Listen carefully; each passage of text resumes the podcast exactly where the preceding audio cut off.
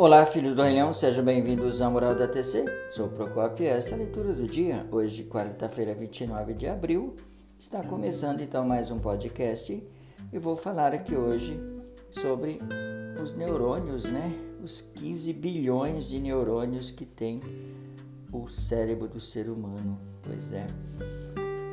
Em seu livro recentemente, então, Desvendando o Mistério da Vida e Morte de nosso presidente Ikeda, ele explica sobre o poder de nosso cérebro.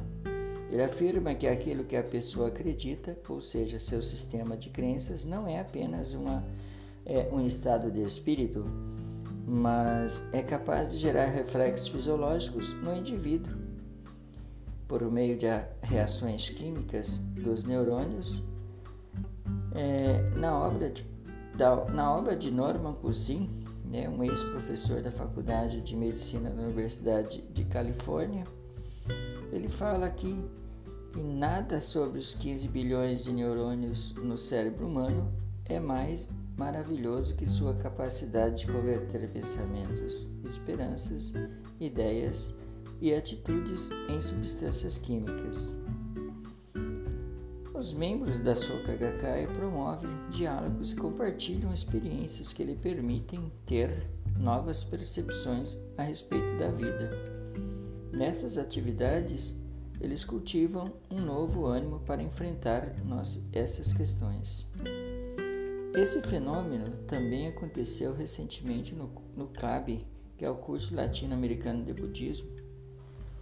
É, o Seishiro né, Harada, que é o vice-coordenador do Departamento de Estudos do Budismo da SGI, após suas explanações sobre temática acerca do budismo, respondeu então diversas dúvidas dos membros de todo o Brasil. Uma das perguntas que foi formulada foi sobre a doença, né?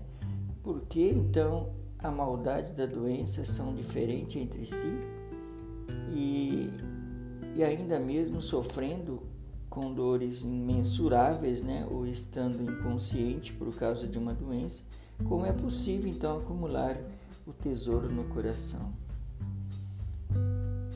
Responde então o professor: Todas as pessoas são susceptíveis à doença independentemente se elas praticam ou não o budismo de Nichiren Daishonin.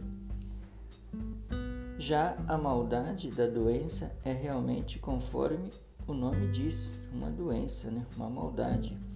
Se no momento em que uma pessoa for acometida por uma doença mantiver uma fé convicta, jamais será derrotada por essa maldade, ou seja, continuará forte lutando para superar a enfermidade.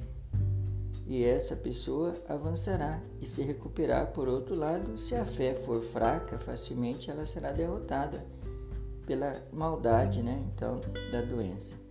Algumas vezes nós deixamos vencer pela doença, porém, quando ficamos doentes, o importante é que e de que forma então vamos encarar essa maldade né, que tenta obstruir então nossa prática budista.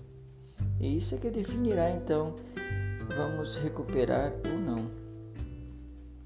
Continuando ainda aqui, as perguntas buscavam então esclarecimento além de teoria da filosofia budista, as leis. Eh, o nosso mestre então diz: um Buda seguramente não é um ser absoluto que vive uma existência estática. Ele compartilha o sofrimento dos outros e, sentindo que a época chegou a um impasse, ponderar seriamente então ter sobre como mudar a situação. Um Buda jura empreender uma luta para a felicidade das pessoas e a transformação da época. A força de seu juramento faz com que a iluminação do Buda amadureça até transformar em rica sabedoria. Amados, hoje esta foi a leitura então do dia. Vou ficando então por aqui. Convido você a ouvir o próximo episódio logo pela manhã. Próximo dia. Agradeço então imensamente a todos os ouvintes. Muito obrigado a todos pela atenção. Gostei show. Arigatou gozaimashita e tenha uma ótima quarta-feira.